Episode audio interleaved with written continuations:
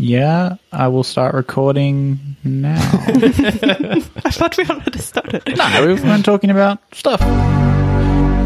Vidit, are you excited about anything that's been announced? Or that's going to be announced? We're kind of like doing a bit of a time travel. This episode will be announced when everyone will be released when everyone already knows what's happening.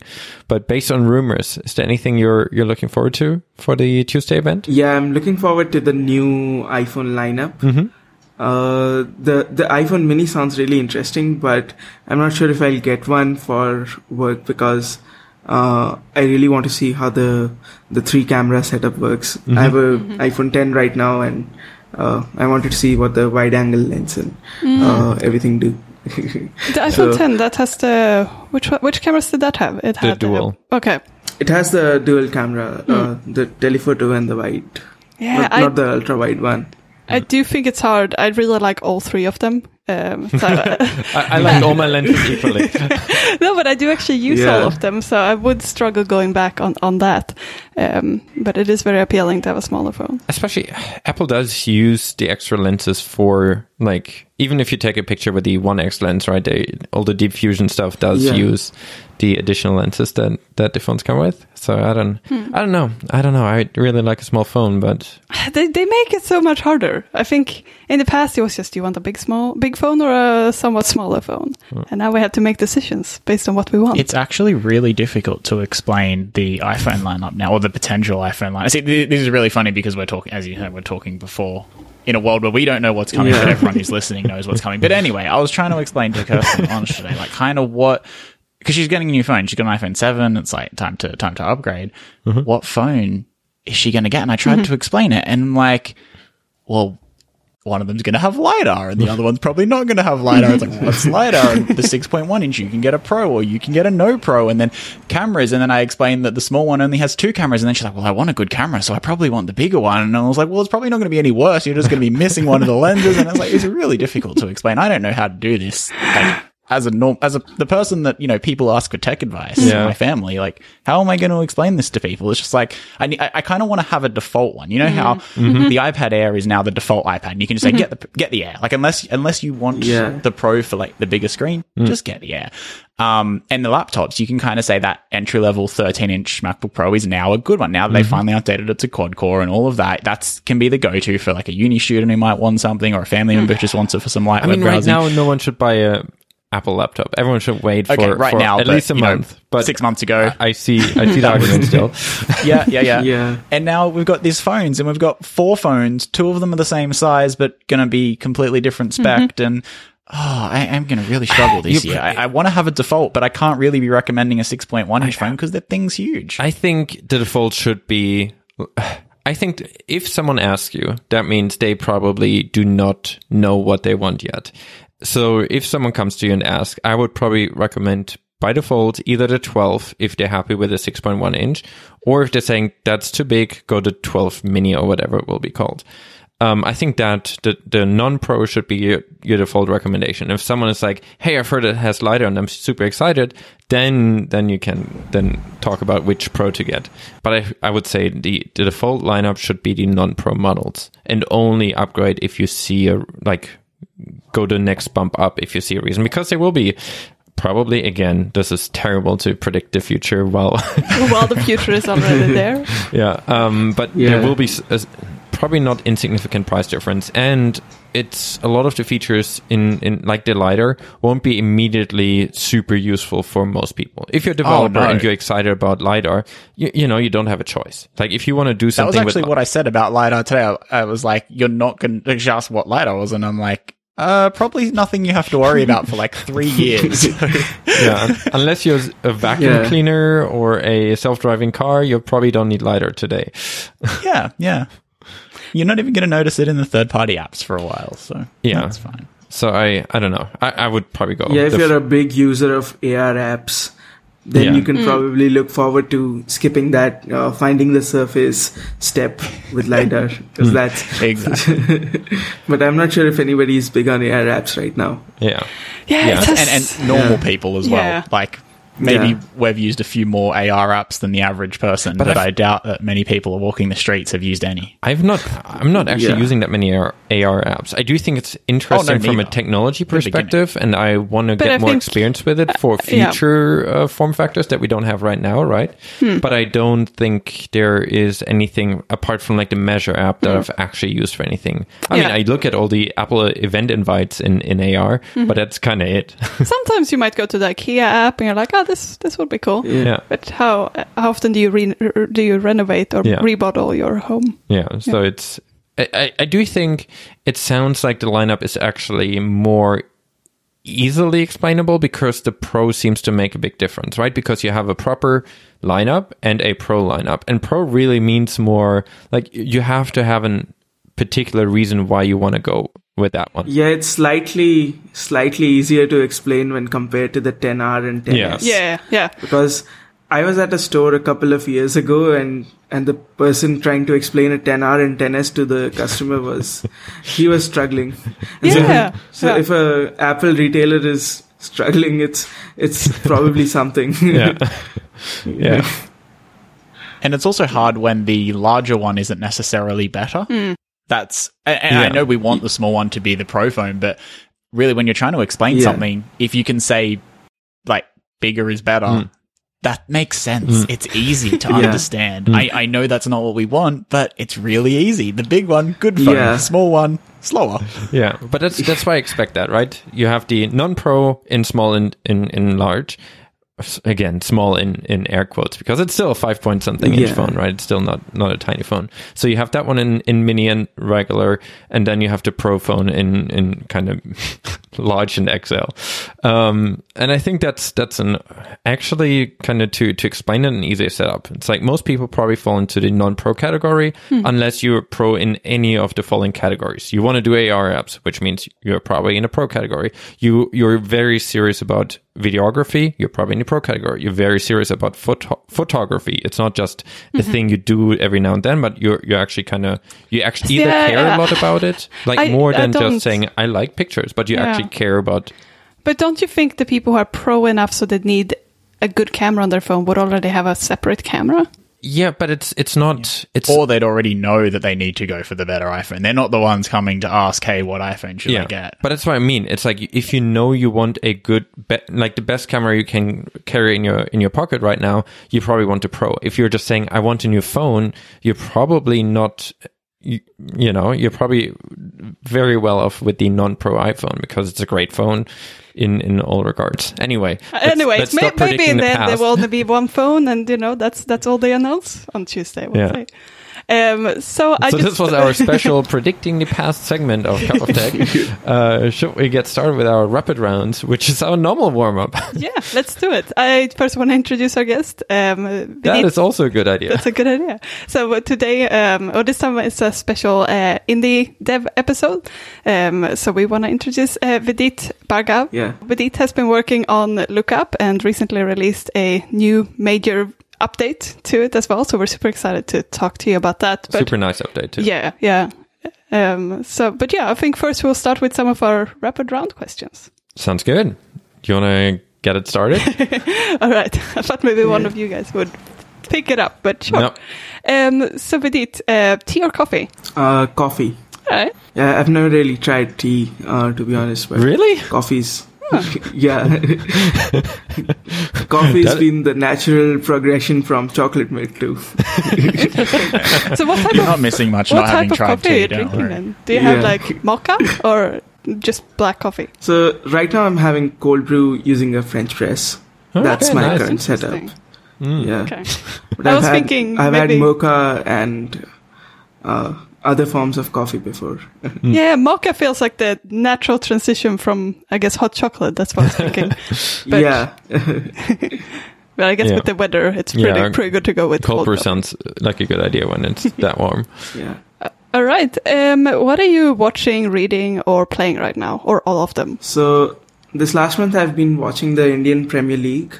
It's a T20 tournament similar to how EPL works in football. But more recently, I started watching Netflix, Bad Boy Billionaires. It's an investigative docuseries on on like rather infamous Indian businessmen and their rise and fall journeys. Oh, okay. And on Apple TV Plus, I started watching Tehran. It's a espionage thriller. All right. That's interesting. I've not seen either of them. Would you recommend them, or is it more something you're watching at the moment, but you probably wouldn't recommend it? So I've heard very good things about Bad Boy Billionaires. I started with the first one. It really is very good, but I'll have to watch the other ones as well to, give a recommendation or not. But the first one is really nice. So, all right. So it seems like a promising series. Yeah, I might give that a shot. Same for Tehran. Right. It's in Hebrew, but once you get used to the subtitles, I think it's a good it's a good start for a first episode. I haven't watched much of it either. So yeah, mostly I've been watching IPL and making some time to watch TV other than sports. Who's leading the IPL at the moment? I'm sorry, can I just clarify? Is IPL cricket? Yes. Yeah. Okay, cool. I was just pretending I knew. Sorry, who's leading the IPL at the moment? I think it's Delhi Capitals who are on the top. Yeah. But I'm not sure. There are a couple of teams that are vying for the top spot right now. So okay. I used to follow it before Australia got our own T20 tournament. But now I mostly stick to that. Oh, yeah. Now it came out twice. What is T20? I don't know. I don't know if I should have asked that question, but... Vidit, do you want to take this one? Yeah, sure. It's a 20-over format. It's a shorter format of the cricket game. Okay. Whereas the usual format is about 50 overs long. Mm-hmm. Okay. And so an over is like a spell of deliveries that you bowl in cricket. So you... you bowl 6 balls, that makes an over. So the usual length of a cricket game is around 9 hours, which is 50 overs a side. Okay. And T20 is a shorter format. It's more 3 hours. And you get 20 overs per team. Okay. Is it fixed? So you can kind of have a short format where a bunch of teams play each other once or twice. Each team plays once or twice a week or whatever. And so is it it allows for that format? Kind of competition tournament-y type. Okay. Thing. Interesting. Because traditionally, cricket, you'll have a series that's only between 2 or 3 teams maybe, and there's a couple days between each game, and there's only a few games because they're so long. Mm. So this one, you get a result in a night. You start a game at 6 p.m. and you're done by 9. Okay. So there's no there's no clock running. It's really about how much how often you bowl or something. Yeah, it's really about getting the runs. If you're too slow. Oh, really? Yeah. So the captain, if the team that is fielding, bowling, kind of pitching in baseball, is too slow and doesn't do their allocated number of overs in a certain time, the captain will get fined. At least that's what happens in fined as in he has to pay, the person monetary has to pay. Oh, okay. Really? Taken out of your match fee. Ouch. Okay. Really? Yeah. Okay. And only the captain? Not the person who's slowing it down. Typically only the captain. Right. I believe that's right. Is that right, Vidit? Yeah, it's only the captain. All right. So it's on the captain to make sure that the team is behaving and not slowing things down too much. And that happens in all forms of cricket. They really can't stand our captain. Interesting. Yeah. All right. That seems to me like a weird rule to monetarily fine. I'm sure there would be. It's not unreasonable. It's not a hard limit, but it's if you're seen to, generally you'll get a few warnings or whatever, and then if you still don't, speed it up. And there's cricket is a very interesting game. It is one of those things you have to understand, but there's strategies that you can do to speed things up by using certain bowlers who have less of a run up, and different bowling styles will get through the overs faster, and it's very interesting. Is there any kind of time management component to it? Is there a purpose of trying to accelerate or kind of stretch out a game? Is it the old men have to go to bed early, so if you're stretching it out, you're getting yourself an advantage? Yeah, giving yourself a bit more rest. But no, nothing major. Okay, interesting. Yeah. All right. The only thing, the thing you really want to do, right, is when you've got a multi-day cricket format, let's say, because the multi-day ones, generally you will wrap up at a certain time, and sometimes you'll come in a little bit over or under your allocated bowling amount. If, you know, the allocated time for finishing is like 6 o'clock and it's 5:58 and you're the batting team, generally you're going to try and you won't get in trouble for this, but you might get moved along by the umpire. Generally, you're going to be a bit slower in preparing for the next ball because you don't want, say, the end of the over to end at 5:59, you have to play a whole nother over before you can go home for the night. So you want to stretch it out so that that last ball is bowled, you know, at 6 o'clock and you don't play anymore. Because, you know, that last over, you're tired, you might get out and you don't want to lose your wicket last thing in the day. Okay. Yeah. Very interesting. Are either of you playing cricket? Not anymore. I used to when I was in school, but not anymore. No, yeah, same. I heard, isn't like beach cricket on Christmas a thing in Australia? Yeah. If you go to the beach on Christmas, you're probably going to play cricket. We used to play cricket in the backyard on Christmas when everyone was a little bit younger. We don't do it anymore. But you set up a garbage bin as the stumps, and of course you are. It's great fun. Wait, aren't the stumps supposed to fall? In Delhi as well. Yeah, but if you hit the bin, you're out. Okay. If the ball hits, so you don't have to tip it over. It's enough to just hit it. Okay, cool. Cool. All right. I'm super knowledgeable about cricket, as I just explained. No, this is every time you talk about American sports, it's like, whoosh, so finally a sport I can talk about. Yeah. Cool. How did we get here from tea? What are you watching? I'm on track. Cool. Yeah, with us? Okay. Move us along before we keep talking about cricket. Quick, please. So, all right. On my phone I'm playing the Upspell game. So it's a recently introduced, it's a recently introduced word-based game. It's a bit like Scrabble, where you have to make points based on the number of words that you can make on a row of random characters. Okay. Do you play online against other people? I don't think so. It's a one-person game as far as I know. All right, should check it out. But it released pretty recently, so like they could be planning other updates as well. Cool. Yeah, and I've heard you like words, so that seems to be in your wheelhouse. Yeah. All right. And currently I'm reading Red Rising by Pierce Brown. All right. It's a futuristic dystopia set in Mars. Oh, but, cool. But the themes it's touching, it's pretty relevant to our current times right now. So it's a bit like something that's happening in the future, but it's referencing what's like the current situation in the world is. So it's very interesting in that sense. All right. I should maybe check it out. I'm looking for a new sort of sci-fi book to read. So that sounds interesting. Yeah. So next question is your favorite non-tech hobby. Maybe we'll get back to cricket now. Yeah. I like to watch movies. And of course, cricket is one of the hobbies as well. But movies, definitely, I'm a big movie buff. And when I'm not reading about tech or watching cricket or watching movies, I'm quizzing about either of the three topics. So, yeah, those are pretty much my non-tech hobbies. So, what type of device do you prefer using? Do you prefer desktop or laptop, or are you going on with the iPad lifestyle? So, I use my laptop as my work device right now, but I'm also considering getting a desktop. I'm waiting for the iMac redesign to happen.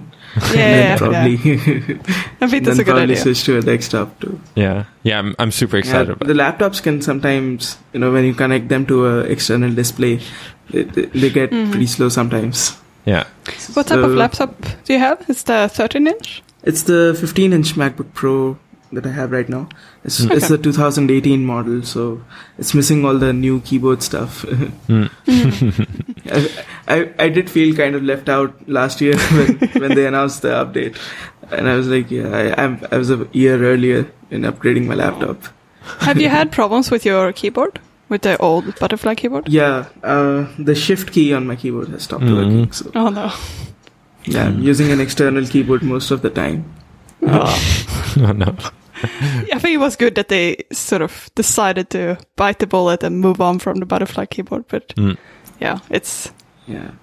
my computer is also my 13-inch is from 2016, I think, and also has the old butterfly keyboard. And sometimes it's like, I feel like it is getting stuck sometimes, but then it's always loosening up again. So I have never had some problem when it's like permanently stuck or permanently not working. So I'm lucky with that. But yeah, now I'm having an iMac, so I like that much better. I think it's a lot more performant, and also I like having a big display. So I highly recommend iMac, but I do think it's a good idea to wait till December, or especially after the rumors of a rounded edge and like all screen no bezel.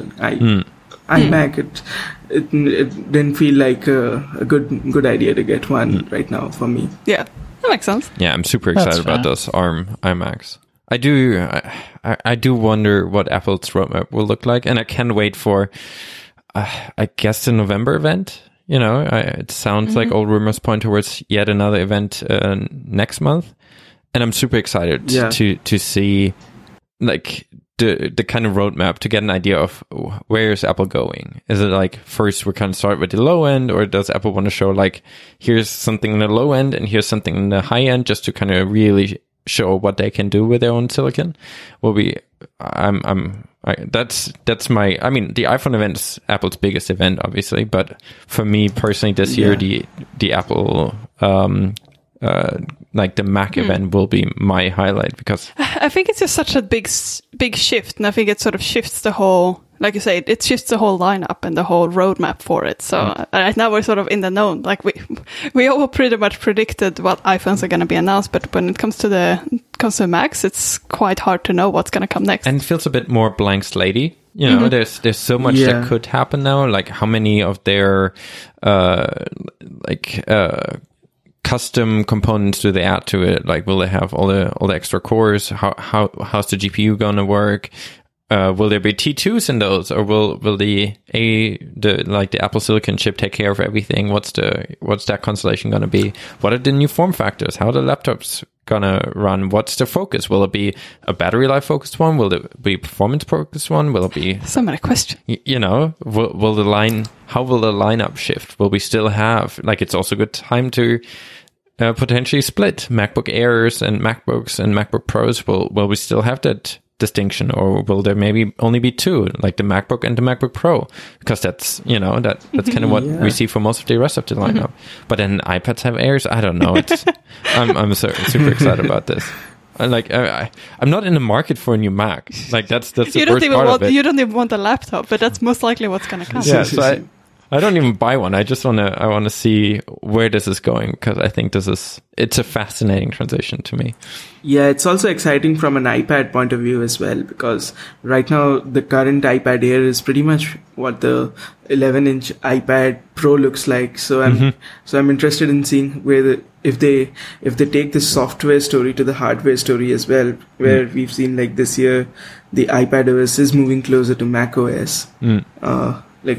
Does the hardware also move closer to macOS in different ways? Yeah, and also that the iMacs can run iOS apps. You know, there's so many question marks around that too. How will all of that work? I'm super excited about this. Sorry. Even things like how will the Mac App Store transform itself when we get iOS and iPadOS apps on the Mac? Like, what will the App Store look like? It needs to change, because it has to account for about 100x increase in available apps, right? So it needs to, how's editorial gonna work? How is Apple gonna manage that? Will there be features of iPad apps on your Mac, or will they? Yeah, I'm also curious. You only find it through search, or like? Yeah, I'm also curious whether or not there will be a differentiator, if you will be able to see this is a.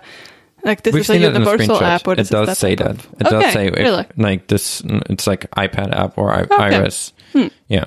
In the screenshots that Apple had during the keynote, they did show that there is a fairly small batch, but definitely indicating that this is a iPhone app. But yeah, it's still will be interesting to see how that works for editorial and the App Store and search results and the categories, and how much Apple will push one over the other. Will be fun, yeah. Yeah. And even for the universal apps, because they'd want to support, they'd want to feature universal apps more often, because they'd be the ones that are running on each of the devices without having to use a different mode altogether.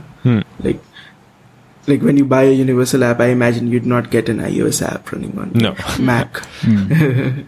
I think you can't even opt in, right? I think if you do have a universal app and you have a Mac app and an iOS app, I don't even think you can opt into making your iOS app available, as far as I recall. No, but yeah, that would make sense. I think so. Yeah, would make sense.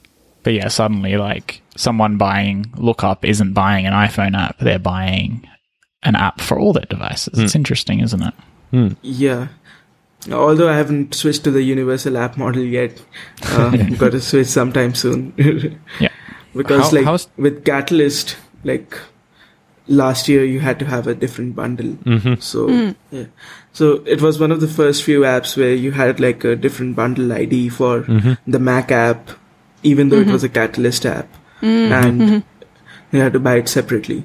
But with like now with the new universal thing, like people are expecting to get the iPad app and like Mac app and all the apps together in one purchase. Do you know if it's trivial to put those back together, or are you gonna have to keep them separate? I suppose I could like try and do it, and it would be about a week's work, but I'm not sure how excited I am about that idea, because right now there's a fair bit of amount of code that I'll have to comment out.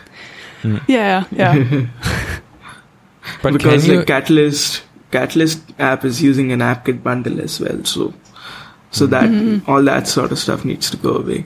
Yeah, I'm quite happy that we launched now and don't have to deal with this. It seems like it sounds like it saved us a lot of hassle too. To just all of our apps launch with the same bundle ID from day one and nothing to worry about, which was quite nice. All right.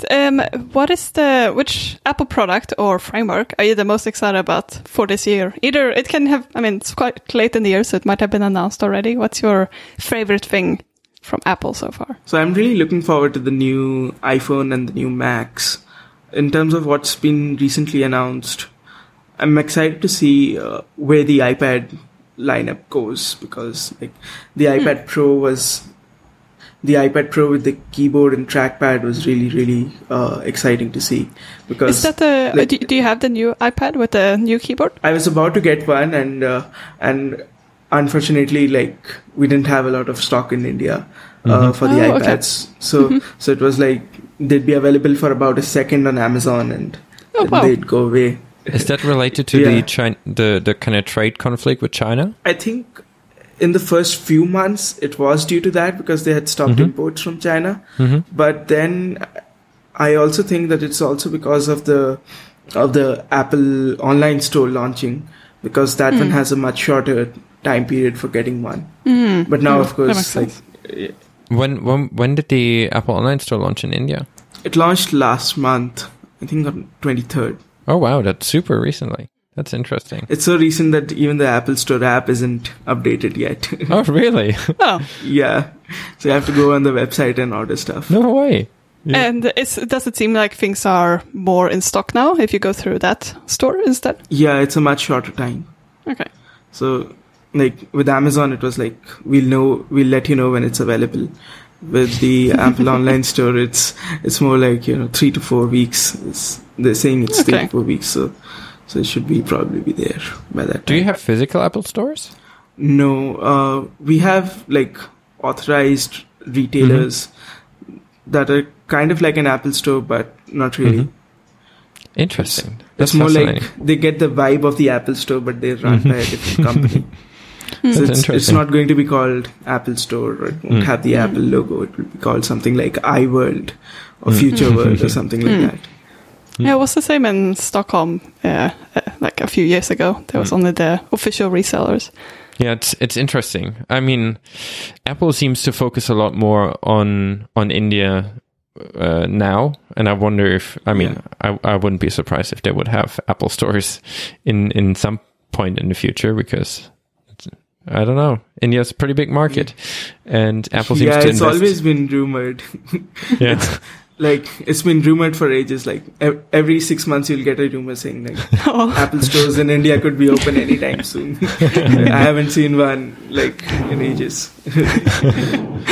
Yeah, but even production is now, Apple's like refurbishing, I think, some models in India and even building some, I believe. Yeah, so.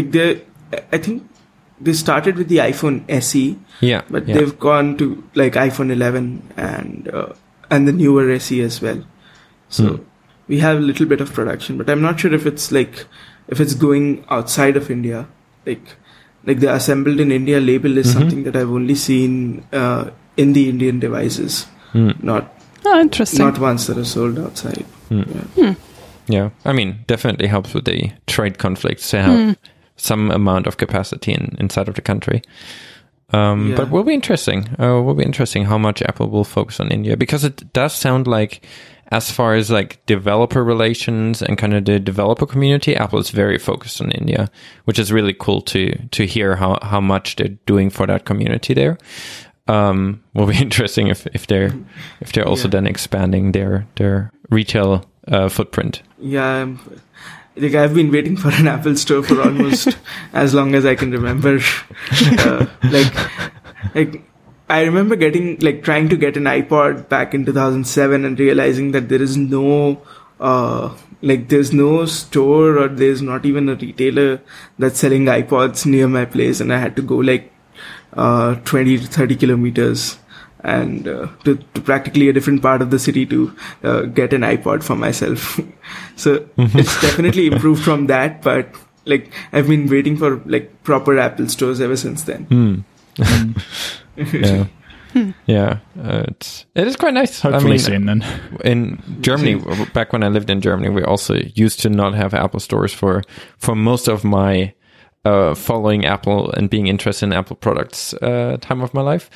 And then when we moved to Australia, there were Apple stores everywhere, which was quite nice. Like in Sydney, we could walk to the Apple store. When we lived on the other side of the country in Perth, we could walk to an Apple store. It was a bit of a walk for the iPhone launches. If you start in the morning, you might make it by the time they're closing. We kind of thought it would be neat. It was a 2-hour walk. It wasn't too bad. Walking to the store in the morning for a launch, so we're like, hey, let's walk there 2 hours. It was a bit of a stupid idea, but it was fun. And you could say I'm within walking distance if you're really dedicated. Awesome. Yeah. All right. So the last question is, when you're laying out UI parts of the app, do you like using storyboard or interface builder, or do you tend to lay things out in code, or are you starting to use SwiftUI? So I do most of my work in storyboards, but sometimes I'll use a little bit of code as well. So some things like the new modern collection views with the diffable data source and the modern cell configuration, they require a lot of setup in code. So you can't do a lot of stuff with storyboards and that. But almost everything else that's been set up in storyboards for me. Have you started using SwiftUI? Are you considering adding SwiftUI more? I've used it for the WatchOS app and widgets right now. And it does seem really exciting to get started with it. But it's also a big shift from, the traditional UIKit and Swift system of making apps. It was just when I was about to grok things in UIKit that they launched SwiftUI. Probably so I'd have been much more excited about it 6 years ago when I was just starting out programming. But right now it seems. What version of iOS do you support? What's the earliest one? So I do intend to support iOS 13 at some point. In the next couple of weeks or so, but given that how the GM worked out this year, I had to ship the app, so it's currently only supporting iOS 14. Okay. It was on my list of to do things to support iOS 13, and then the GM hit at night, and I was let's forget that. What? 23 hours of notice was not enough for you, man. But you were actually able to release on the launch day, weren't you? Yeah, that's awesome. Yeah, congrats. I think it was an interesting concept with the 23-hour. That doesn't happen again. Although, I'm going to be prepared for the next couple of keynotes. That if they happen to drop the Big Sur GM at the same time as they're releasing the like the operating system. Mm-hmm. Am I audible? Yeah, I think iOS developers will probably be a bit scarred for a while now, and just be prepared for the next couple of years to actually be ready. But it is difficult, and I think no one really saw this coming. But it's very impressive that you managed to get it all ready and were able to actually release it. And I think it's great that you managed to get it through the queue as well, because I think just the submission process can sometimes take quite some time, and getting all of your screenshots and those type of things. If you want to update metadata, all those things take time. So it's for me it was 5 hours worth of downloading Xcode and then downloading the GM, and then a couple of more hours to test, and and then just submitting it. So it was more time downloading things and waiting for them to finish than to actually run any sort of code and work on any sort of new feature to really just before the release. So it's hard, isn't it? Those Xcode versions are blowing out. Yeah. But especially if you're down, we have pretty good internet here, so that part wasn't as much of an issue. But if you're waiting for hours for the download to finish, and then you see on Twitter everyone talking about, hey, there's a new build. You actually need a new build, and you're like, oh no. It was a fun 24-hour period there. That's just, by the time this episode's out, we all know, but I really hope Apple's giving a bit more of a heads up for the Big Sur release. Because also, I think, macOS, there are so many developers that probably need a bit more time to get everything ready. There are a lot more. It feels like the Big Sur betas are a bit more still in flight than iOS was at the same time before the event, right? Big Sur still definitely has a lot more small hiccups here and there that I think need to be polished out before, but we'll see. Yeah, there are a few bugs still that, I don't think that we're close to a GM. That's more like beta 9 is the same as the GM. That's probably not going to happen. There are going to be many more changes between that period. But I could be totally wrong. And by the time the episode is out, it's people are already gearing up and they're like, what are we talking about? But it would make sense, right? If we're expecting a November event, that seems to be a better time to release Big Sur, if that's the Mac event. It's just a lot of events, Yeah, but you don't have to get pressed to travel, right? You can, similar to WWDC, you don't have to have a 2-hour event, WWDC, where you used to have a fixed time slot for your sessions. Yep. Apple makes 3 one-hour events instead of 2 hours. It's fine by you. Yeah, you're accepting that. I approve that. Yes. What do you plan to ship for Big Sur? What are your plans there? So widget support is definitely on the cards, because that's something I worked for on iOS 14, and that's without much of a change to code, I can just add that support to macOS apps as well. So that's definitely on the cards. Then there's the new Big Sur design, so the new toolbar and the new sidebar. So I'm just spending some time getting those things right. And with Catalyst now there are a few more improvements as well. So now you don't have to scale the apps; you can just have them be optimized for Mac without that 70% scaling, which makes a big difference when. In terms of reading text and in terms of the UI components. So that sort of stuff I'm trying to adopt as much as possible for Big Sur.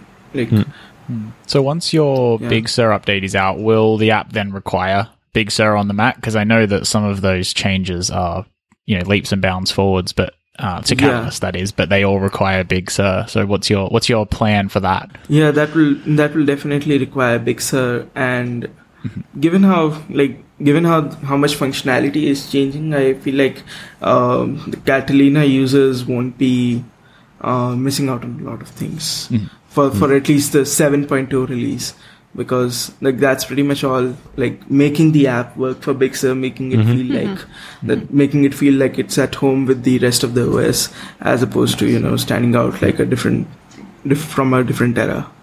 Do you feel ready, or how far away would you say you are? So I've got the basic app working with the basic functionality is working. Awesome. But I'd like to add a few more things as well. So you know, things like adding support for new tabs and reordering lists and all that sort of stuff. That's new to Catalyst. I've seen the screenshots you posted on Twitter. They look really nice. Yeah. And I've always been quite critical of Catalyst apps, but I think looking at what you posted so far, that just looks like a nice app. Doesn't look like a blown up iPad app, which is really nice. You know, that's what I was a bit worried about, that we're getting a lot of that, but it really you're showing that you have multiple windows open, and the preference window looks like a preference window, and it just looks like a Mac app, which is really nice. That was the intent to make it look like a Mac app. I really don't want users to feel like, oh, they've come to an iPad app now. Even with the current Catalyst version, I try to make it as much Mac like as possible. How do you find working with Catalyst? Do you enjoy it? Do you find that it is customizable-ish? It's definitely exciting from the point of view that I don't have to get accustomed to AppKit to make the app work. But it's also not like you can flip a switch and you suddenly get a Mac app that's running like a Mac app. So you have to do a lot of customizations to someone on make the that stage happen. Told me that was possible. Yeah. You really should customize and make it look like it's not running on a simulator. But It's exciting from that point of view that you don't have to learn a new SDK. You don't have to learn AppKit to make a Mac app anymore. But I would really like to see this year has been a big improvement. But if things continue, it's gonna hopefully it's a viable way to ship Mac apps up until we're all at pace with SwiftUI. And then we can just make a SwiftUI app and have it run on all the platforms.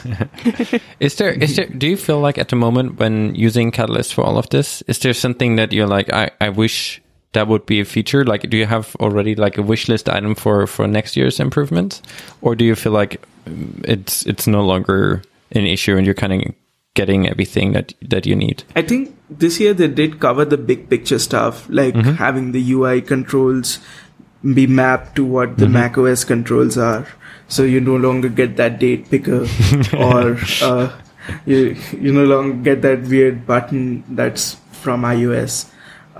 So they've done all the big picture stuff. There are a few little minor issues, like having a search bar, having the ability to have a search bar in the toolbar itself, or having your buttons be more like macOS, because right now there's only one state that they're available in, that's the default state, and I'd like to have that distinction between a selected state and the default state be different. So that's the minor issues. I feel those will get covered over the next few updates itself. So definitely last year it was a big list, and now it's cut short to around 5 to 6 items at most. Yeah, it's pretty cool. It's pretty cool to see that they're now actually different reasonable approaches to bringing apps to the Mac. It's nice to see that if you happen to have something like your app that definitely comes from iOS, and being able to bring that to Mac in a way that doesn't feel like a possibility, but you probably shouldn't, but actually just making nice apps with that. I think that's such a huge step and quite exciting to see. Yeah, I do wonder though what the quality will be especially in the beginning. How many people hit the box and say good enough, and how many people go through the effort? Because as you say, it is significant amount of effort, right? Checking the box is it's a lot less effort. I think it's just step one. Yeah, yeah. But it really is more like booking a flight is not your trip, you know. Yeah. It's the journey starts after you book the. I don't know why I use a travel analogy. No one's traveling at the moment, but I think everyone still has booking. What are you talking about? People can probably still think of the olden days, but yeah. And I feel like that's kind of what it is with Catalyst. Like that is just the first step into your journey, and then you get started. So it's. I wonder. It will be interesting to see how far through the journey people make it before they submit it. And I think the longer warning people get that about the release date, the better quality apps we'll see on day one. Yeah. So I'm doing my best to lobby for a longer announcement period this time. In an episode that comes out once that decision is published. Love it. I'd much prefer it to be later in the year as well, just to get an extra few days to make the app better. So I felt like when you released Lookup 7, now with iOS 14, you had like all of the iOS 14 things in there. Like I felt like you really adopted widgets, and I felt like you had a lot in there. How do you decide what from the new things to bring into the app, and how do you decide like what to focus on when Apple announces those new things? So, like, usually after the week of DabDab, when all the announcements are made, I usually take about a week off to let the excitement of the new thing settle in and figure out like what to pick for the next update. So they're like usually in two or three different categories that I try to put my like desired new features in. Like one is of course supporting the new OS features so that the app doesn't stick out as an old app. Like when last year the dark mode came out, it's definitely one of those things where you have to be on day one to support dark mode. Otherwise, you know, somebody switches to dark mode and your app is still showing a light mode, or it's showing a custom control that's allowing you to switch to dark or light. It's definitely a jarring experience from a user's point of view. So those get the top priority, like the ones, the new features that you just have to have them. Otherwise the app would stick out. And then the new features that I would personally like to add to the app. So be it the shortcut support in iOS 12, or be it this year, you know, app clips or anything like that. Those are the things that, they get the second priority. Like once I've done the first line of stuff, then I go for the second one where I add new features that I personally want to build, where I feel like it's going to improve the product in a certain way. And then finally, like the big picture roadmap. Okay, so this year I want to add translations, or add quizzes, or you know, that sort of stuff.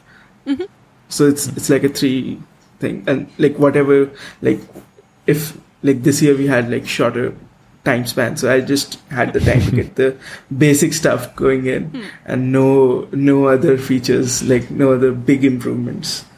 But last year it was much different. Like I had all of them ready by the time.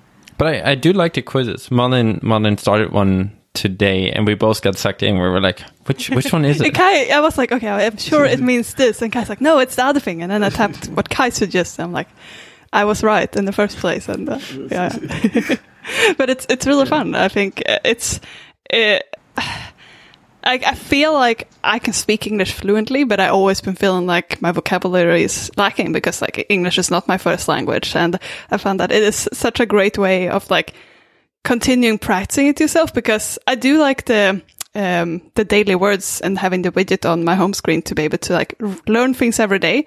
But sometimes I might try to learn it that day, and then I forget it, or it falls out of my mind. And I found that the quizzes are actually really good at sort of enforcing that memory. And I really like them. I don't know how you do it, but you pick really good words of the day that, like, I mean, sometimes I learn something, and other times it's words that I know, but the artwork is always really pleasing, and the description, like, it's just the kind of graphics that you do for the app make it for even the most common word that you know, might be known. It's just really pleasing to look at, and I'm always happy to get that notification and learn about that new word. Like, it's one of those things that you might think would be, oh, like, this is easy, but like, no, it's still really, really fun. And Lookup manages to do that in a way that is fun, and that's kind of what makes a lot of the experience, I think, of using your app. It's awesome. Which also made it such a good candidate for a widget, because I was like, how do you get one word into a widget and make it not look empty? But your illustrations and the art that you have for all of those makes it like it's like a pleasant, nice thing on your home screen rather than just, you know, and I think that is really cool. Where do you get all of those from? Yeah, like all the artwork. Do you make it? So I designed them. Yeah, I designed them myself. That is crazy. That seems like a lot of work. That's awesome. Over the years, I've set up a system to make that easier for myself. Like in Sketch, I have a library of symbols that I can reuse if there's a word. Like if I see there's a word that's so let's say a word has a coin-based illustration on it. So I probably had an illustration of a coin sometime back, so I can just pick that up from the library and use that. So I've made it simpler for me over the years, but I try to design them myself as much as awesome. And I think today's one is an especially good example of that. So skedaddle at the moment, and that's a funny word. Like, no matter how you look at it, it's a good word. And the picture is someone hurrying away, and it's just like it's a little bit quirky. It's funny, and it's quite nice. Yeah, no, it's very impressive. And where do you get all of the words in the dictionary bit from? Is that something you're sourcing from somewhere else? So they're a mixture of words I come across and I find interesting. And words that are relevant to students who are preparing for, let's say, English proficiency exams, or preparing for GRE or SAT. So they're a combination of the three. I try to have them be in a way that they're not too obscure, but they're also not too easy either.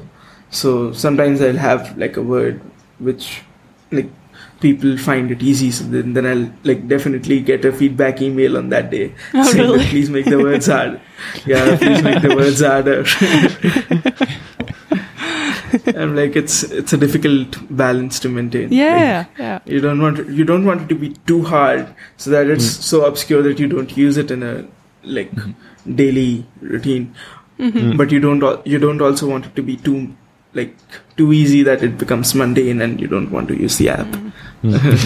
So, who do you found? Do you know who your main users are? Are they usually people who are not speaking English and as their main language, or are there people who just want to learn more advanced vocabulary?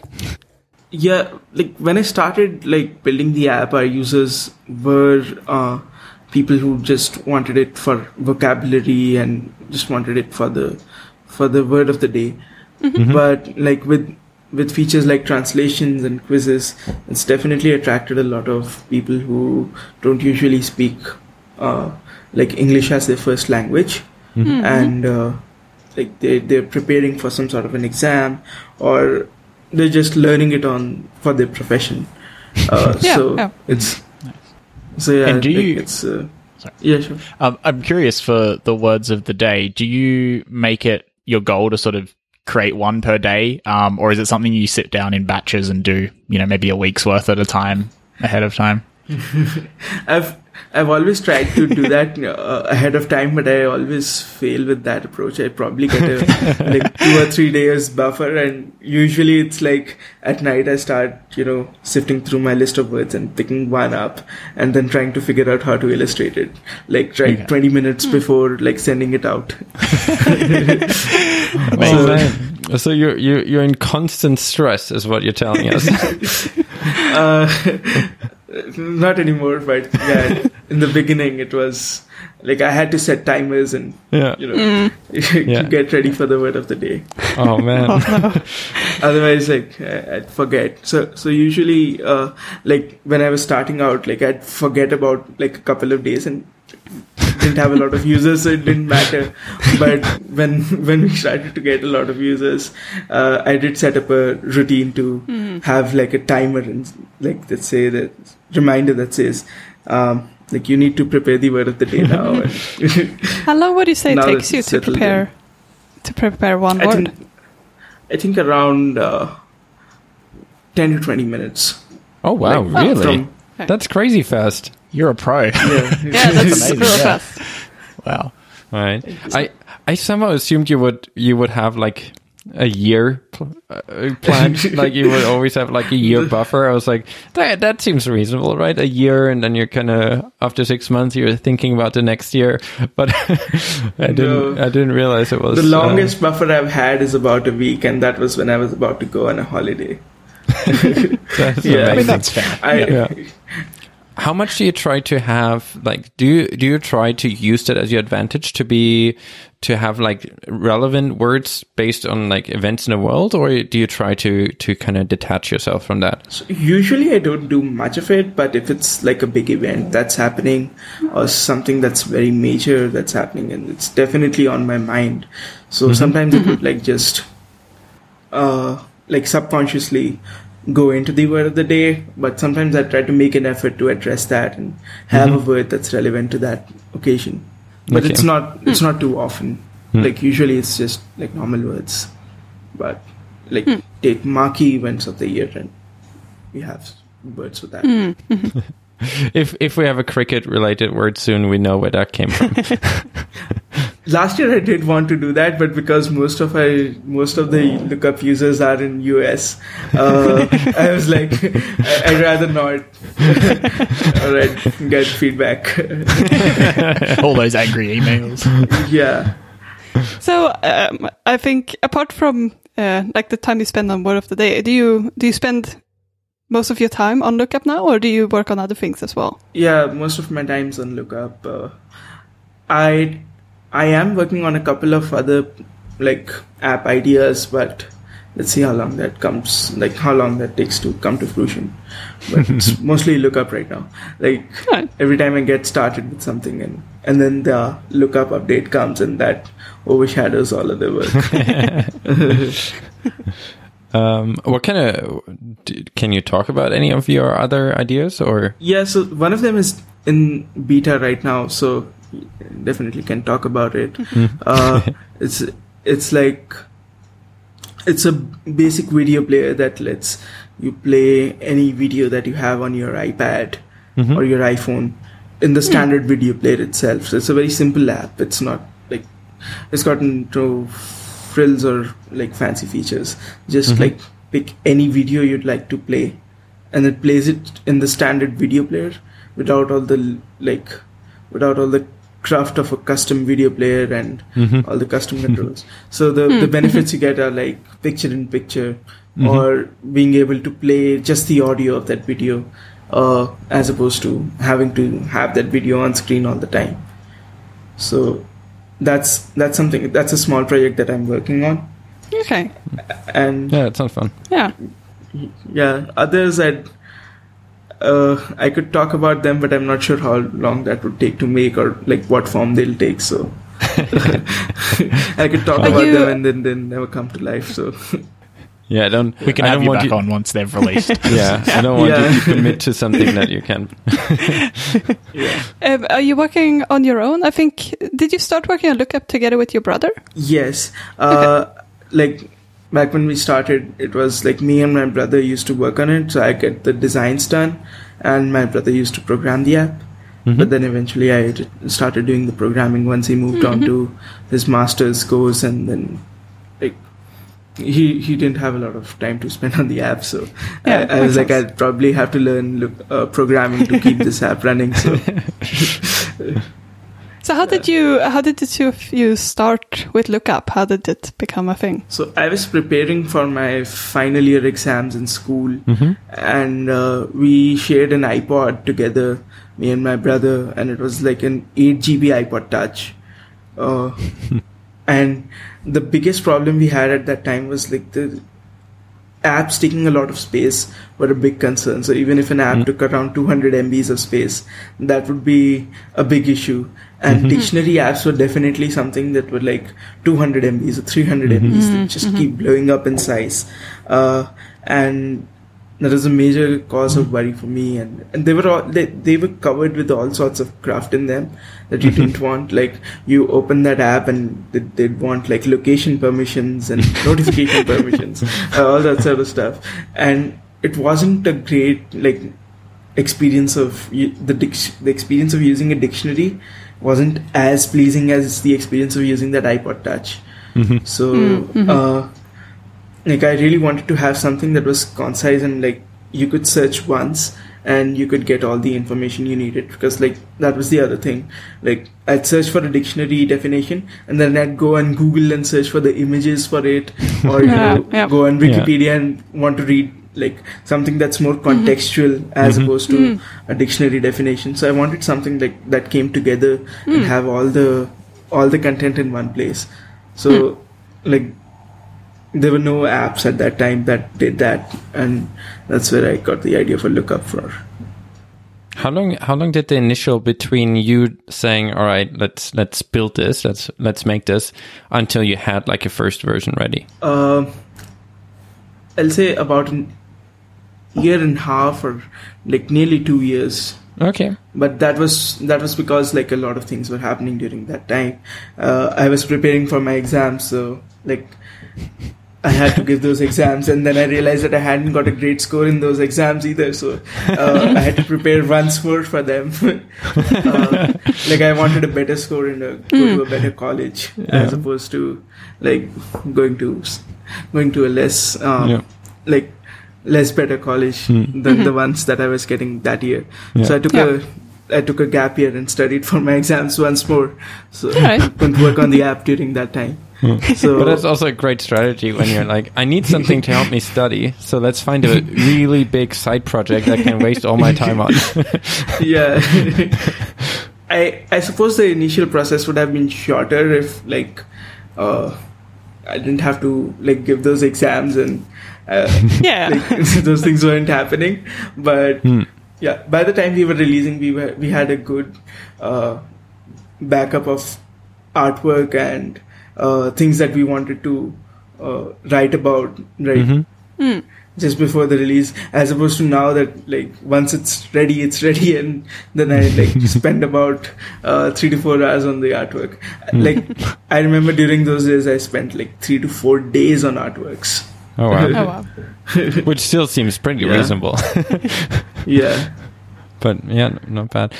How did you try to get the word out? Like, when you just launched and you didn't have any users, how did you try to get a word out about your app? So when we first launched, like, one thing that we were lucky with was that we got a feature, like, got an initial feature from Apple itself. Awesome. We got, like, so there used to be a new apps we like section back in the day, where they put up, like, apps that had just released, and someone from the App Store team reached out to us asking us, like, if we were planning to release on that particular day, and if we could, like, set it to automatic and have it. Awesome. Yeah. And so, like, the first thing I checked was, like, if it's a legitimate email. It's like somebody's not scamming us. But yeah, so I was lucky in that front that we got featured on day one. That's pretty good. But, like, it's been a constant process of, like, trying to reach out to blogs with a pitch about the app, and, like, sometimes it would work out, sometimes it won't, but yeah, that's how I've been trying to get the word out ever since. And was the app paid up front from the launch? Yeah. Is that always How do you like that? Have you considered other business models, or how do you like the sort of paid upfront? So the paid upfront model definitely has its advantages from a technical point of view. You don't have to work on, like, the subscription layer, and you don't have to work on the IAP. You just have to work on the app, and you pay once and you get it. And the user seems to love that idea as well, where They pay once and they free for a long time. Yeah, I think people are getting like subscription fatigue, and it's just like so many things requiring it. So I think from like a user's happiness standpoint, I think it's a good choice. And at the same time, like paid upfront does have its disadvantages too. I totally get it. Like there's a big barrier to trying the app. Like if I look at it from the user's point of view, like the user is taking a leap of faith when they're saying, okay, I'll pay $5 for this app and this better be useful for my what my use case is, or those $5 have gone waste. So that is a disadvantage, and that shows in the numbers as well. You don't get as many downloads as you get as you'd get from a free app. How did you land on $5? Did you always charge $5, or did you experiment a lot? We started with 2, and we've been growing gradually. So I try to have a. So it's, I think it's $6 now. So I started with the $2 price, and like there'd be a week in the year when I'd try to experiment with the price, like rank it up a little higher, and see what the analytics of that week are. Like, am I get like have the downloads totally stopped, or are they going the same? So if they're going the same, or if they're more or less the same, it's like the dip in downloads is not much, then I'd stick to that price. Otherwise, I'd like roll it back down. So I try to like pick a relatively like less active spot in the year and try to like fiddle around with the price at that time. Have you tried prices higher than 6, or is 6 kind of? The Mac app is $10, but that's because like how Mac apps are in general. Like you go to the Mac app store, the paid app is $10 or higher. So like there the user is expected, but I haven't gone above 6 right now. Okay. I do remember a couple of years I did go to $4, and the response at that time was not that great, so I did roll it back down to 3. Okay, but now it's pricing difficult. Is difficult. It is hard. I think it does make sense to sort of revisit it, but I understand that it's like it's hard. You don't want to like completely put it up too much either, and it would be tricky to sort of find that. I think it's a good. It's healthy to like that you did try it out a lot at the beginning. I think that makes sense to play around with it. Do you do anything with regional prices? I don't think so, because the regional prices are only for the first 2 price slots, if I'm not wrong. Like the $1 price slot and the $2 price slot. Oh, okay. Is it? I know that for subscription you can do it differently for the other ones as well. But I don't know about the paid upfront one. I haven't seen that page in some time, so I could be wrong over there. Do you get many people from certain regions asking for a lower price? Not really. Like, because I probably think like if it's from a specific reason and they like see the price is too high, they'll probably like not buy the app and not give me the feedback on that. But in general, you do see like there's a sort of like discontent from the users if they feel like the price is high in terms of the review. The guy spent so much money on it and it does nothing. And like that's when I know it's the user who's like complaining about the price. Yeah, but it's interesting. That's actually one benefit of having a paid app. That you're not getting reviews from people who've not even tried your app. Free. Yeah. I always surprised like for free apps that require subscription or some kind of unlock that you can even rate it without ever having subscribed, for example, right? Because you get a lot of people within the first minute of having downloaded it. Because you get a lot of people that download the app and say it costs money. Don't like it, but that's obviously a completely useless review. There's nothing you can do about it. You can't be like, oh yes, you're right, I should make it free. You know. The thing I feel is that it could maybe be clearer for the user upfront with the subscription app that there will be an in-app purchase, because the text is quite small saying that there is an in-app purchase, and I think people might not see that, and then they install it and they're like, oh no, I have to pay now. And that could be clear. Purchases in themselves are a pretty big pool of purchases. Like they range from buying extra coins in your game to getting a like subscription, without which you aren't able to use the app. So that's like a big spectrum of spectrum of things to expect for, and like that could be simplified.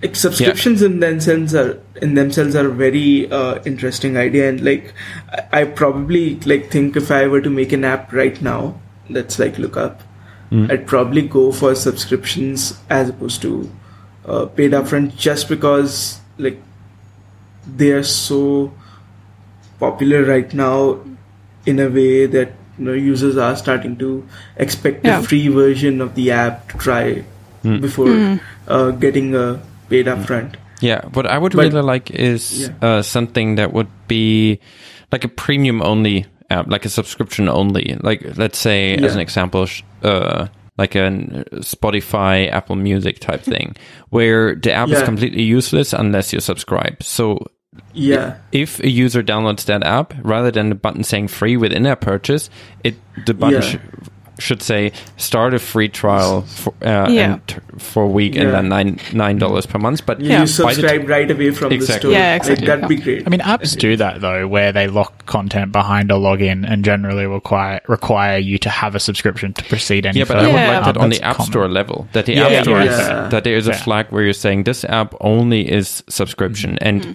I have to make it free because that's the only way of selling something. And then you wouldn't have to handle subscriptions. Yeah. In your code, right? They have access to the app because they're subscribed. Sure, but even if not, if it would just kick off the trial, that would be so nice because you wouldn't get people that download it, don't see that it is a subscription, then see that it's a subscription after the fact, and then give you 1-star rating because it's a subscription. I'd like users to be able to, like our users, I would love everyone to know by the time they download our app that they have to give us X amount of dollars per month to use it. But at the moment, that's really that's the thing. I don't want to show. I don't want people to think it's a free app and then download it and then be disappointed, because there's no benefit for me in them downloading it unless they are interested in getting a subscription, because then they can't use it and they are unhappy and like they wasted their time. So it would be nice if it could be clearer. From an API point of view as well, that makes a lot of things easier for like developers who are like constrained by the API limits. So for me, it's the dictionary API. If I were to look at it from a product point of view, the best way to make a subscription would have been to keep the dictionary for free, because that's like a standard feature on the OS, and have like things like the quizzes and the extra features behind a subscription wall. But that's technically not possible for me, because like that would like blow up my API usage limits in a way that I won't be able to sustain that. So like having that subscribe button right in the App Store page, like that would, like enable those sort of apps as well to jump onto the subscription wagon. So that's our feature request for iOS 15.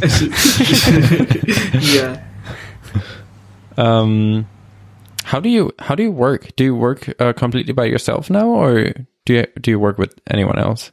So right now I'm completely working by myself, and like sometimes my brother would help me out on a couple of things, but it's usually me that's developing and designing the app. How do you find that? Do you enjoy doing both the development and the design now?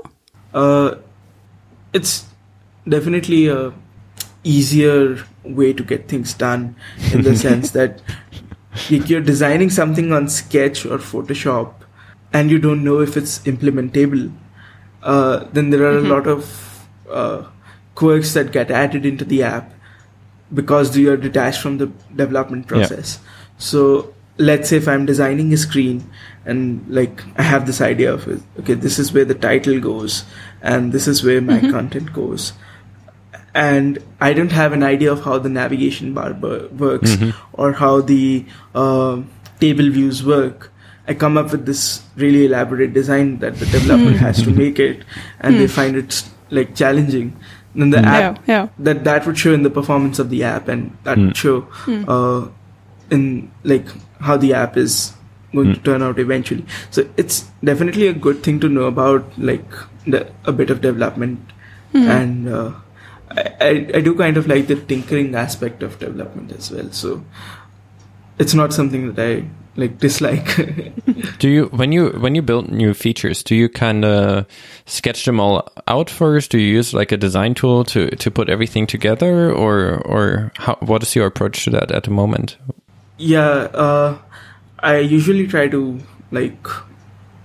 get a mock-up on Sketch at least before I start programming stuff, because that's much easier in the way that that lets me think, this is what I want to get built, and I could use these APIs for that.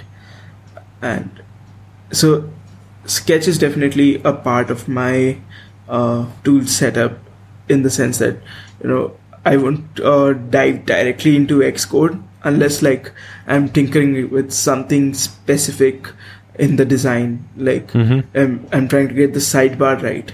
So that sort of stuff, a design tool is not that good for. You really have to do it in code to see what works in say the toolbar on macOS or the sidebar. But for designs that are the word of the day screen or the result screen, you really want to lay out stuff, see what works and have multiple options. So for that, a design tool is really good. Yeah, it's really good. If you have the full tool set, you can really pick and choose. This, I just jump right in and see what it looks like, and then tweak from there. And this, I spend some time and actually lay it all out and kind of play around with what feels visually pleasing, and then only implement it when you already know that you'll be happy with it. I think that's a super powerful thing when you realize that you can do all of those things, and then you get to those results really, really quickly. Yeah, and then you can also try to make some extravagant design, or have that's not implementable, but you just try to have this vision of okay, this is the concept, like how you have concept cars. This is concept design. Yeah. And then scale it back down to something that's much more implementable and feels more at home with iOS. Oh, it can be. Damn you yesterday, Vidit, for designing this. Yeah. I saw that you also been designing a lot of different iOS 14 app icons for the home screen. Yeah. They started as Big Sur icons. So okay, interesting. I was drawing Big Sur icons earlier this summer, and when Twitter was going all on about iOS 14 icons, and I was yeah, I could use some of my Big Sur icons on my iOS 14 homepage as well. Yeah. So that's how it started. But then of course once I saw how the people were customizing their screens. I had different ideas as well. Probably do a minimalist set, and probably do a texture set as well. Yeah, no, I really liked them. I was impressed. I think, don't you have almost 200 of them? You have there's a lot, right? Yeah, it's so the 200 number is a bit you have. So I started with 24 icons and one particular theme, and then have a different theme. So it's 48 and that. Oh, okay. In that sense. So I didn't make icons for 200 apps. That would have been crazy. So how many themes did you have? Was it 9? I think? Yeah, 9. How do you decide when to stop and how much to do? Because that 9 is still quite a lot. Yeah. It's so I was working on it just for fun. After the iOS 14 release, I wanted to have something to relax with, and this was a good playground for trying different styles of icons. So I didn't really think of it okay, this is when I should stop, but there was this one fine day where I was this is getting too long for a side project. I should wrap it up and send it out to the users and share it with the world, because I was working on it for 2 weeks at that time, and it did feel okay, this is getting a little too long for my liking. 2 weeks is still quite a short time, I think, considering how many there were. Especially awesome. Some of the like the ones that you did there are textured. There's a lot of detail in those icons. Like the Safari one, I really like the set of three you have. I think the Safari ones are my personal favorite. How do you make what type of design tool do you use for the texture ones? I use Sketch. It's surprisingly really like even with the number of constraints that you have with the user interface design tool, you can do a lot of like effects that are usually on Photoshop. Mm-hmm. Like instead of bevel and emboss, you can use internal shadows and use multiple of them to get with. Like I try to like do whatever lets me achieve things faster. Like sometimes I'd like use Keynote to get a particular element and then import it to Sketch as well. So I heard that from many people that they use Keynote. I never really saw it as a design tool. Keynote has some really interesting border styles and things that would be very difficult to replicate on other tools. Interesting. So I take a image from Keynote and just like import it to Sketch. Okay. Really? Yeah. Huh. I should try. I should check that out a bit more. I haven't just not really seen it be used that way. I've heard that Apple's using. Or I don't know if they're still doing it, but Apple used internally Keynote a lot as a kind of prototyping tool. Mm-hmm. And I always found that interesting to use it as a prototyping tool. They used to do sessions up until 2016, if I remember correctly, where they'd have sessions dedicated to Keynote prototyping. Mm-hmm. Like they'd have like the presenter on stage using Keynote to show stuff.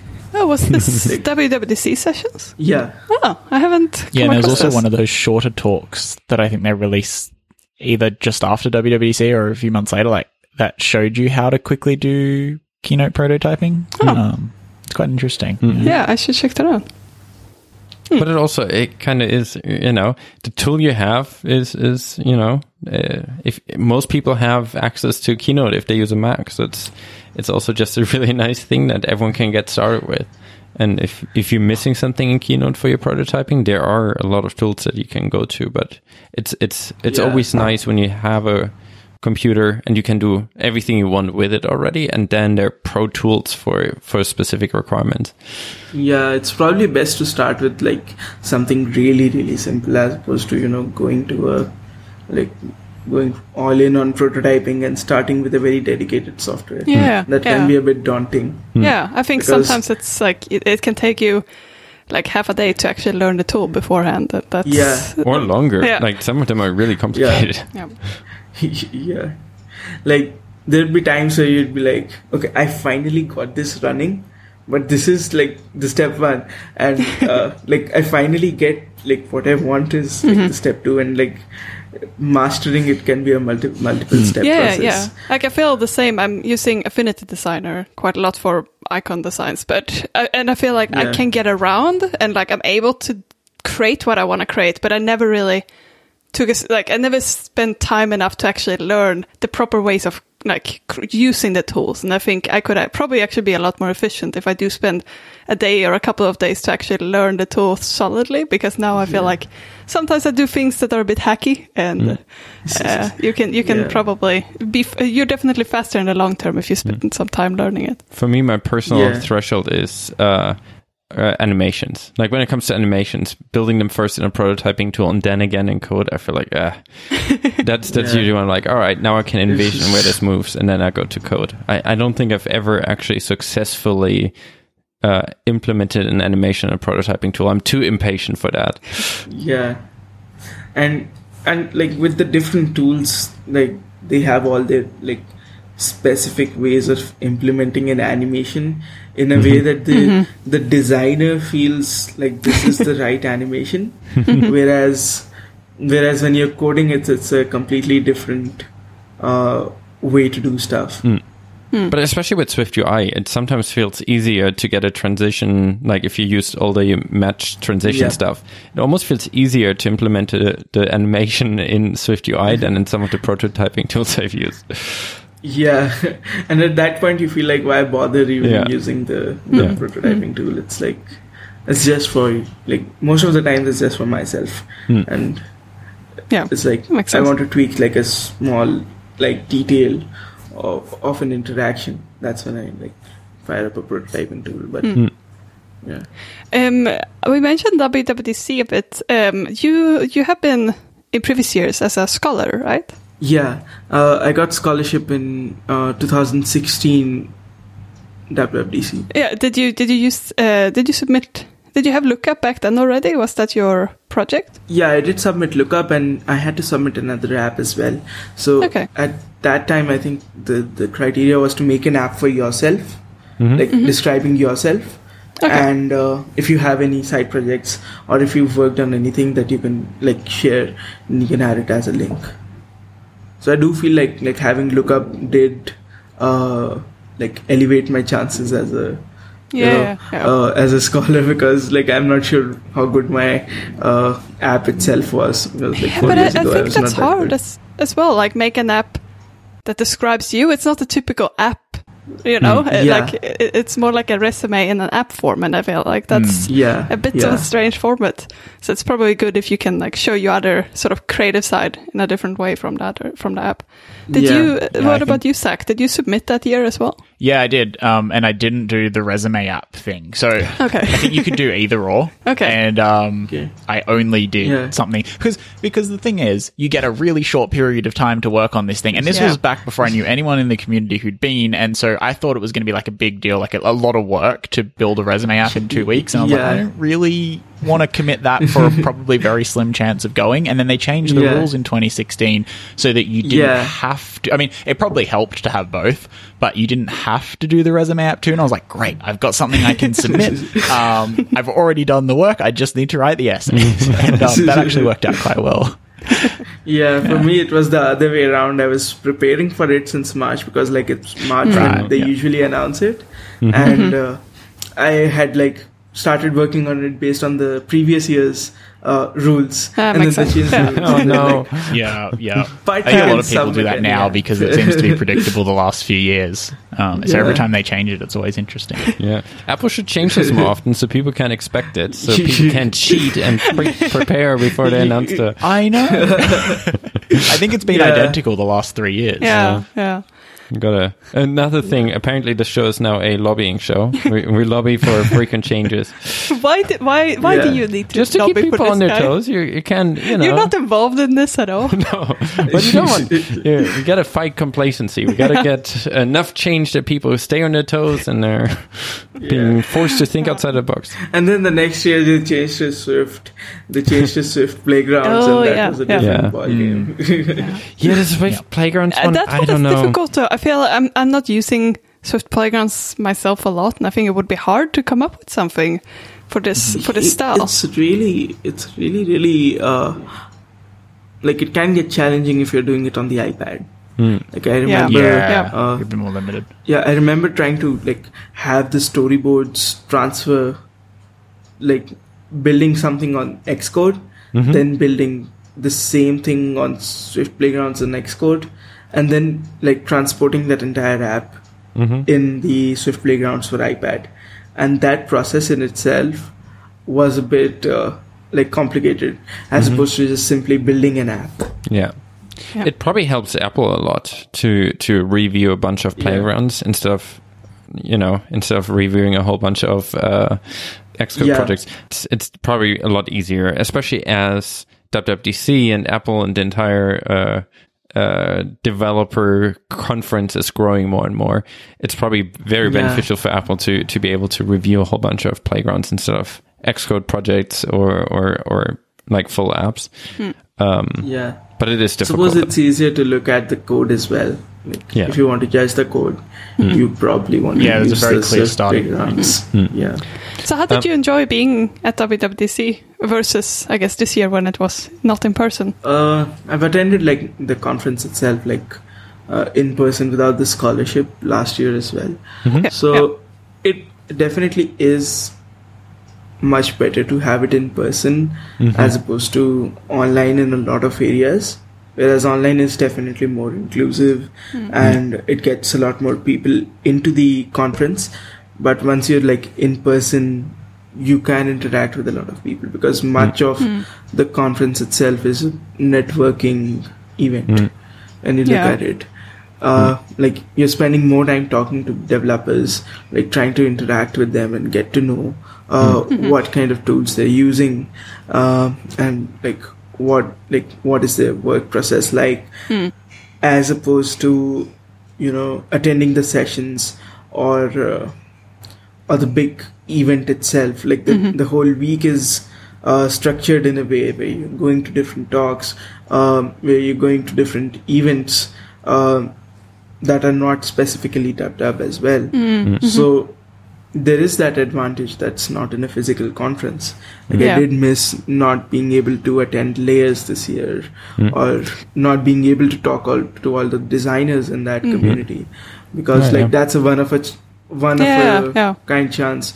Because how often do you travel and find designers in one place where you can talk to? And that's the thing. It's just great that you can, like you say, it's just like all of San Jose now sort of becomes like this conference city pretty much during that week. And it's like an opportunity to not just talk to developers, talk to anyone in the community. And I think that's partly why, like, every time if I wouldn't get a ticket and there would be an in-person WWDC, I would still want to go to San Jose, because it's such a great chance to just catch up with people. And I always struggle, like, sort of deciding what I think it's such an exhausting week, because you want to go to all the sessions and you also want to talk to people and you want to be able to catch up with people, but it's such an exciting week. There are just so many things going on, and it's awesome. But it's also how often you have to chant, you know, on one side you have WWDC and all the developers, and then you have it's literally across the street you have Layers and a lot of other people that also work within the same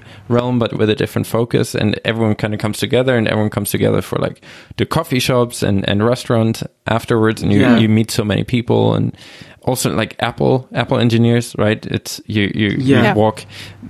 I think the labs format was, all things considering, pretty good this year, but it's still different. It's so frequently, the last few years, that we come up with a question during a lunch with friends, and we're talking about some of the new APIs.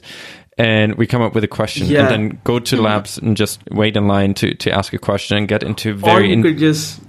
Or you could just hang around in one of the labs. Yeah. I've done that. I've done that several times where I do not know what to ask for, specific stuff. Yeah. But I'll just go and hang around and chat with the engineers and get a better idea of what their process is like. And it's always fun to just bump into one of the engineers, because I found that they're all quite relaxed and happy during that week. Maybe, I mean, they're probably very busy, but they seem to be quite happy about talking. Finally being able to share what they've been doing for the last year. And I think that part is fun in itself, to sort of be able to chat directly with the people who made something. And like you say, you might come up with a question on the spot and you can ask it, and it's a lot more, it's a very different format. But I do like how easy it was. Like, if you have a specific question, it was easy to figure out which session to go to, and you could book a session online, and that worked really well. But I do miss that sort of casual spontaneity. It did work really well in that sense as well, because you had the sessions for the next day's labs the day prior, so you could watch the specific sessions and say that I want to ask this question. By the time you're done with the sessions, by the time you're done watching the sessions, you can say that, okay, these are the questions that I have, and I'll go to this specific lab and ask them around. But then again, different time zones, and I had labs that were 6 a.m. in the morning. The time zone, and they were quite a stretch as well. So I did it didn't feel like missing out on much, but I'd much rather prefer having a in-person event. Yeah, I agree. I mean, if you're still forced to have an online event next year, I wouldn't be complaining. But an offline event is always preferred. Yeah, I mean, there's also I met so many friends there, right? It was the first time I ran into a lot of people, and we're still in touch, and you know, it's it's such a good opportunity to also meet new people that you know that doing similar things to you, that where you can help each other in career and life. And that's I think that is something that's hard to do offline. And I mean, for us, I mean, Marlon's been for the last four or five years. 4 years, yeah. I've been in San Jose for the last three years? 3 years. I don't know. Yeah. I'm terrible with timelines. But it's like, I feel like that's also a different situation, because I feel like we kind of know a decent amount of people. But like for new people who kind of join now, it's, you know, I feel like that's one of the reasons why I think it's so valuable. Because when we were new to this industry and this community, being there in person did so much to get to know people, and that is just hard to replicate in any kind of online format. And I understand, like, the inclusivity, it's hard, right? If you can't afford to go there, and it's a bit exclusive to say you need an expensive ticket or flight or live in the Bay Area to attend, but it's an expensive ticket to the conference, and then it's an expensive ticket for the flight, and then it's probably going to be an expensive ticket for the hotel as well. Yeah, so, yeah. I think the hotel is like the same amount of as the conference ticket. I think like it ends up being quite a lot that week. But that's why the scholarships are so incredible, right? Because if you are a student and you do happen to get selected, which from my experience, a lot of students that submit and actually care about going, there's a pretty high chance that you will be selected. I don't know what the ratio of acceptance to rejection is, but so far, most people that I know, kind of just in our local communities that we were kind of involved, most people that did actually care, put a lot of work in and submitted, they actually did get selected. So it's such a good opportunity to get into that community, and if through those kind of scholarship programs. And I really hope we're getting back to that whenever we can again. And scholarships are like especially valuable because you get a lot of time to interact with other people as well. There's a specific scholarship launch where you sometimes bump into Apple engineers, Apple execs as well. Like I remember, like there was this one time where Trek Federighi came to the scholarship launch, and that's a different experience in itself as well. So like that's not something that you can do on a regular conference. You could probably bump into it, but like scholars do get a lot of like they get a lot of benefits. Definitely, if you're a student and you care about going to the conference, it's something that you should definitely eye for. Yeah. And those things are just impossible to replicate online, right? You can't just, you know, if you would tell everyone, if you're a student and you come to this WebEx link, Craig Federici will be there. You have like thousands of people. It's just But like randomly, or everyone gets 5 seconds with him. Yeah. One on one. One word each. Just enough for a screenshot. It's a screenshot line. That would still be much more time that you get in an in-person setup, because like the moment he arrives, there are a lot of people trying to talk to him. How is there a meetup community or like a developer scene in Delhi? Were you? Yes, there's a Swift Delhi. There's a Swift Delhi group that's like part of the Swift India group. Okay. That's still running, and it's like up until last year it was definitely active. Like more recently, like after the pandemic hit, like I've not been able to stay in touch that often, but that's a definitely big community, and it's growing because of a lot of startups embracing iOS over here. So we have a lot of iOS engineers coming up as well who'd love to learn more. What's the format? Is it like a monthly type of thing, or? Yeah, it's a monthly type of meetup where, you know, one of the organizers would try to get it organized in their office space. So like it's a good like way setup where you can like have a session, like where you can have a couple of sessions that, you know, somebody gives, a member of the group gives, and then you have a networking event after that. So yeah, like most of the developers though, they're like working for a startup or something. Okay. Right? I've not met a lot of indie developers over here. Like the developers I know are like in Bangalore and other places. Indie development is interesting. Yeah. It is definitely hard, right? It's hard to plan to become in India, I think. Yeah. Like now there's so much competition and so many people on the App Store, and it's hard to be like, all right, my career choice is indie developer. Yeah, and I think especially when there are many, we're lucky to be in an industry where there are many jobs available as well. So it can be hard to like decide to leave that if you have been as a full-time job for a while as well. Yeah. Do you want 6 figures or struggle to make make enough food for enough money for food? You pick. Yeah. But therefore, you get to do whatever you want. I know. It's super exciting. Don't discourage people. No. I'm the one that I'm definitely in the second group. All right. It's definitely something that you like. If you've been working for a long time and you feel like you're doing well in that particular niche, then you can probably say that, okay, I'm going to go indie as opposed to getting a job, because like a lot of like, even without like having a computer science degree, there were like in my college jobs that were open to everyone. So this is a field like where like recruiters are trying to recruit from all fields. All right, we should probably wrap it up. I think Malin promised you an hour, and now we're almost 2 hours in. So we exposed Malin as a liar, but should also still let you go at some point. That's absolutely fine. Yeah, thank you so much for joining us. Yeah, it was great talking to you guys. We will put all the links to you on Twitter and to Lookup in the show notes, and everyone should go and check out the app and learn new words. It's awesome. Yeah, thank you. So, thank you. Try the quiz. I think for me, those kind of things just really work. Like, as soon as you make it a competition, I'm in. And I really like Lookup as an app, but I don't know why. The quiz is just like, now I feel, even the words of the day and those kind of things, I feel somehow my mind is now more tuned to remember them, because I know there will be a quiz. Because now you know it might be a quiz. Even if I'm not necessarily doing the quiz, but knowing that there is a potential for me to do a quiz in which I obviously want to do well, it's such a neat trick to trick your brain into...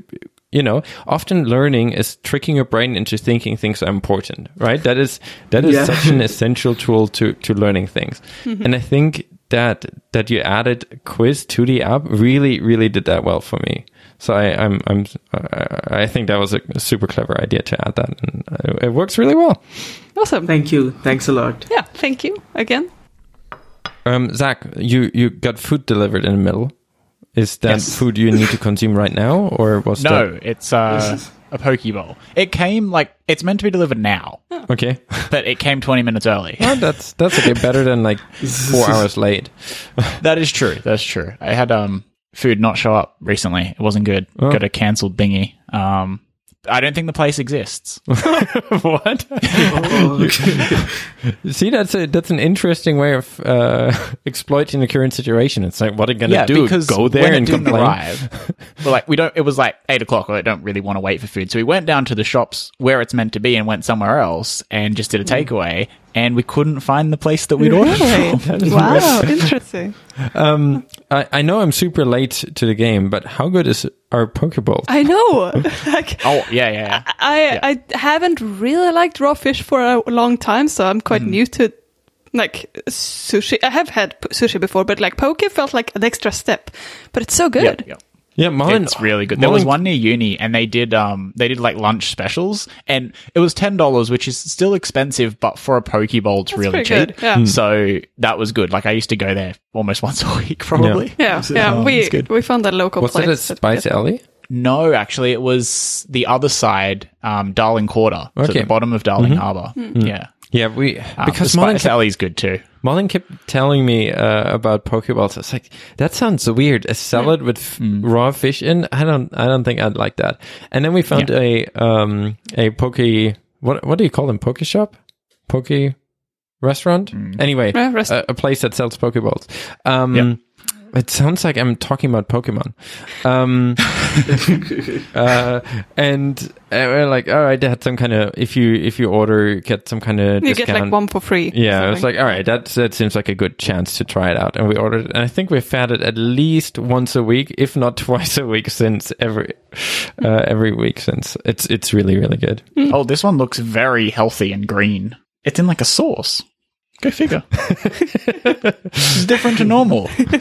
The one we got to also have a sauce. It's really good. Yeah. Okay. So yeah. Normally that mines don't have sauce. Yeah. So if you happen to be in Vancouver or in, I think, Edmonton, it's also in different places. Yeah. But Hula Poke something, really, really good. Cannot recommend it enough. Super random and super niche pro tip here. I think this might be our after show, but yeah. In case we're still recording. Yeah, Vidit, do you have any super random, very niche food recommendations for Delhi? I have a lot of food recommendations for Delhi, but I'm not sure if they're niche.